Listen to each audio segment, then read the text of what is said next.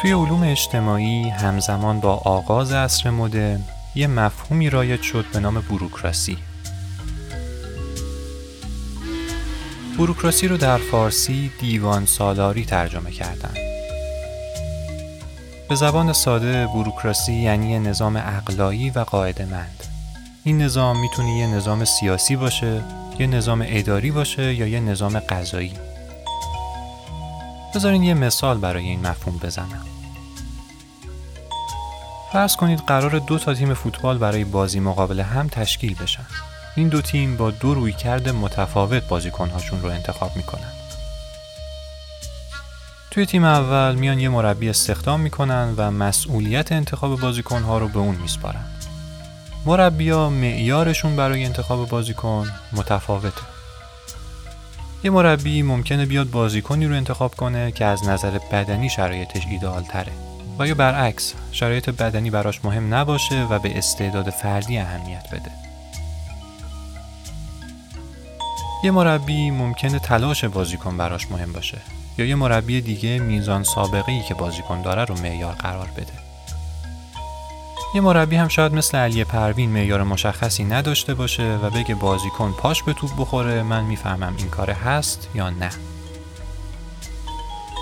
نکته مهم اینجاست که وقتی انتخاب بازیکنها رو به یه مربی میسپاریم به تب معیارها و روشهای انتخاب بازیکن هم به سلیقه اون مربی وابسته میشه و با عوض شدن مربی ملاک ها هم عوض میشن و انتخاب ها تغییر می‌کنه. این از تیم اول. اما بریم سراغ تیم دوم. توی تیم دوم به جای اینکه انتخاب بازیکن ها رو به مربی بسپارن میان یه سری قانون و شرایط وضع می‌کنن. مثلا میگن کسایی می‌تونن عضو تیم ما بشن که سنشون از 25 سال کمتر باشه چند مرحله آزمون هم برای بازیکن ها در نظر می‌گیرن توی مرحله اول داوطلب ها باید صد روپایی بزنن با پای راست، پای چپ و سر بتونن توپ وارد دروازه کنن و در مرحله آخر در یک آزمون تشریحی مربوط به قوانین و اطلاعات فوتبال شرکت کنن. توی تیم دوم دیگه مهم نیست کی مربیه. هر مربی هم که بیاد بازم بازیکنی انتخاب میشه که بتونه مراحل رو پشت سر بذاره. ما به این میگیم بروکراسی. به نظرتون اگر این دوتا تیم با هم بازی کنن کدوم تیم شانس بیشتری برای برد داره؟ تیم اول یا تیم دوم؟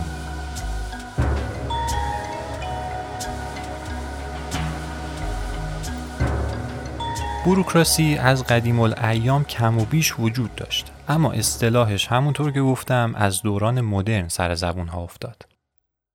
یکی از اولین کسایی که به شرح و تفصیل این اصطلاح در غرب پرداخت ماکس وبر بود. ماکس وبر در یکی از مقالاتش به طور مفصل بوروکراسی رو توضیح میده. در ابتدای مقاله وبر میگه بوروکراسی نشانه نمایان عصر مدرنه. دولت های نوین برنامه ریزی های کلان در عرصه های سیاسی و اقتصادی رو مدیون بوروکراسی هستند. بدون بوروکراسی پیشبینی آینده و برنامه ریزی تقریبا غیر ممکنه. به نظر وبر در دوران پیش از مدرن به خاطر نبود بوروکراسی بود که دولت ها نمی‌تونستن از حد اکثر توانشون برای پیشرفت استفاده کنند. در دوران پیش از مدرن یا پیشرفتی رخ نمی‌داد یا اگر رخ می‌داد به شدت متکی به اقدامات یه سری افراد خاص بود. و زمانی که عجل میومد سراغ اون افراد خاص کل پروژه با شکست مواجه می‌شد.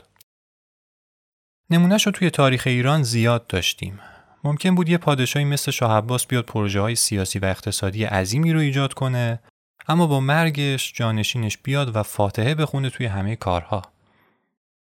یا در دوران قاجار یک فردی مثل آقا محمد خان بیاد و بیگانه ها رو از کشور بیرون کنه و سرزمین های از دست رفته رو برگردونه اما جانشینش بیاد و سرزمین ها رو به راحتی به دشمن تسلیم بکنه. وبر می‌گفت همونطور که ماشین ها در تولید دست برتر رو دارن سیستم های دیوان سالار هم بر سیستم های غیر دیوان سالار برتری دارن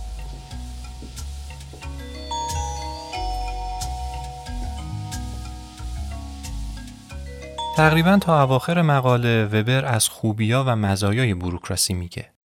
اما در چند صفحه پایانی مقالش اون روی سکه بروکراسی رو هم به ما نشون میده و مقالش یه جورایی تبدیل به تراژدی میشه. وبر میگه بوروکراسی با همه توانمندیهاش در مقابل ویژگی های فردی و استثناءات ناتوانه و به سمت شخصیت زدایی میره. برمیگردم به همون مثال فوتبال. فرض کنید لیونل مسی 15 ساله میومد و در تست تیم فوتبال شماره دو شرکت می‌کرد. به نظرتون چقدر شانس برای قبولی داشت؟ ممکن بود سر روپایی 99 هم توپ از روی پاش در بره و در تست رد بشه یا ممکن بود به خاطر قد کوتاهش نتونه توپ رو با سر توی دروازه بزنه. بروکراسی اگر به طور کامل و گسترده در فوتبال وجود داشت ممکن بود ما هیچ وقت بازیکنایی مثل مسی و مارادونا رو در فوتبال نبینیم. چون اونا استثناءن و ویژگی هاشون با خیلی های دیگه توی فوتبال فرق می‌کنه. توی بروکراسی اگر تو یه ویژگی خاص داری که بقیه ندارن ناچاری که نادیدش بگیری. مثل همون ضرب المثل خواهی نشوی رسوا هم رنگ جماعت شو.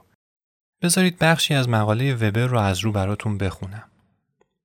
تصور کنید که بروکراتیزه و اقلایی شدن فراگیری که همکنون به آن نزدیک شده ایم چه پیامدهایی به بار خواهد آورد حتی همکنون نیز محاسبه اقلایی در همه مراحل کار مؤسسات نوین اقتصادی رخنه کرده است در این نظام کار هر کارگری به گونه ریاضی ارزیابی می شود و هر انسانی به یک مهره کوچک تبدیل می شود و خودش نیز این را می داند و پیوسته در اندیشه آن است که آیا می تواند مهره بزرگتری شود؟ پیداست که ما امروزه به سوی نظامی پیش تازیم که از هر نظر به سلطنت مصر باستان همانند است. به جز که این نظام بر بنیادهای دیگری استوار شده که از نظر فنی کاملتر و اقلاییتر و مکانیکیتر است. مسئله که همکنون با آن روبرو هستیم این نیست که چگونه می‌توان این مسیر تکاملی را تغییر داد چرا که این کار امکان ناپذیر است بلکه باید از خود بپرسیم این فراگرد چه نتایجی را به بار خواهد آورد وبر میگه این قوانین و ارتباطات هرچه گسترده تر میشن به همون اندازه هم انسان رو مادی تر یا بهتر بگم ماشینی تر می‌کنن توی بروکراسی دیگه مهم نیست که آدما چی می‌خوان. مهم اینه که سیستم چی می‌خواد. البته اینو هم بگم که حرف ببر این نیست که بروکراسی بد است و بیایید آن را دور بیاندازیم. نه. وبر میگه این راهیه که ما درش وارد شدیم و در کنار مزایا یه سری مشکلات هم پیش روی ماست. مشکلاتی که از نظر وبر ناگزیره. در ادامه مقاله ماکس وبر یه اصطلاحی رو بیان می‌کنه به نام قفس آهنین. اون میگه بروکراتیزه شدن جامعه موجب این شده که انسان به فناوری ها، علوم و اختراعات جدیدی دست پیدا کنه و به طب وابستگی های جدیدی هم پیدا کنه. بشر اونقدر توی این کار پیش میره یعنی اونقدر اختراع می‌کنه اونقدر رابطه ایجاد می‌کنه که یهو خودشو میان انبوهی از مخلوقات خودش می‌بینه که بهشون وابسته است و خودشو گم می‌کنه. دیگه نمی‌دونه باید چیکار کنه. دست و پاش بسته است. انگار که یه قفس آهنین دور خودش کشیده. هوش مصنوعی که این روزا بحثش حسابی داغ شده منو یاد همون قفس آهنین وبر میندازه. توی صد سال دیویس سال اخیر بشر اختراعات زیادی انجام داده. خودرو، هواپیما، رایانه، موبایل، های اجتماعی، تلفن، فکس، اینترنت همه اینها کار بشر رو به یه نحوی راحت تر کردن و وابستگی هایی هم ایجاد کردن. این هوش مصنوعی ولی انگار دیگه آخرشه. اگه ما ماشین چاپی که گوتنبرگ آلمانی اختراع کرد رو اوج اختراعات رونسانس بدونیم، هوش مصنوعی شاید اوج اختراعات دوران مدرن باشه.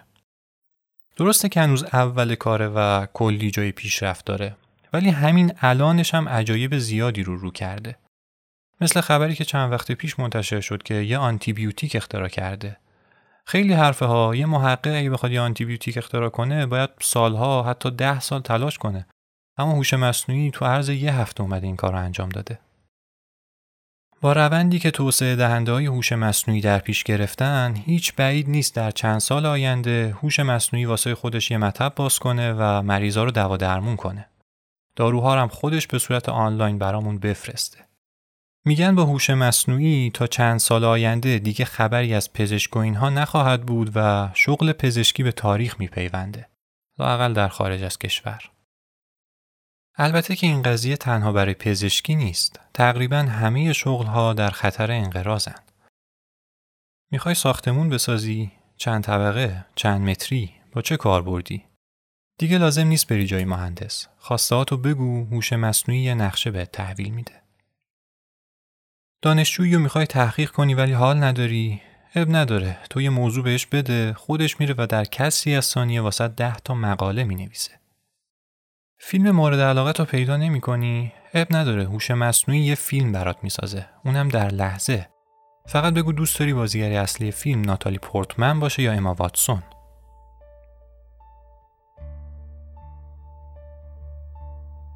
قطعا ورود هوش مصنوعی به عرصه زندگی انسان تأثیرات مثبتی داره. بسیاری از کارها و روندهای اداری سریعتر میشن و اشتباهات انسانی کمتر. اما یه سوال خیلی مهم پیش میاد. با پیشرفت هوش مصنوعی این وسط ما چی کاره ایم؟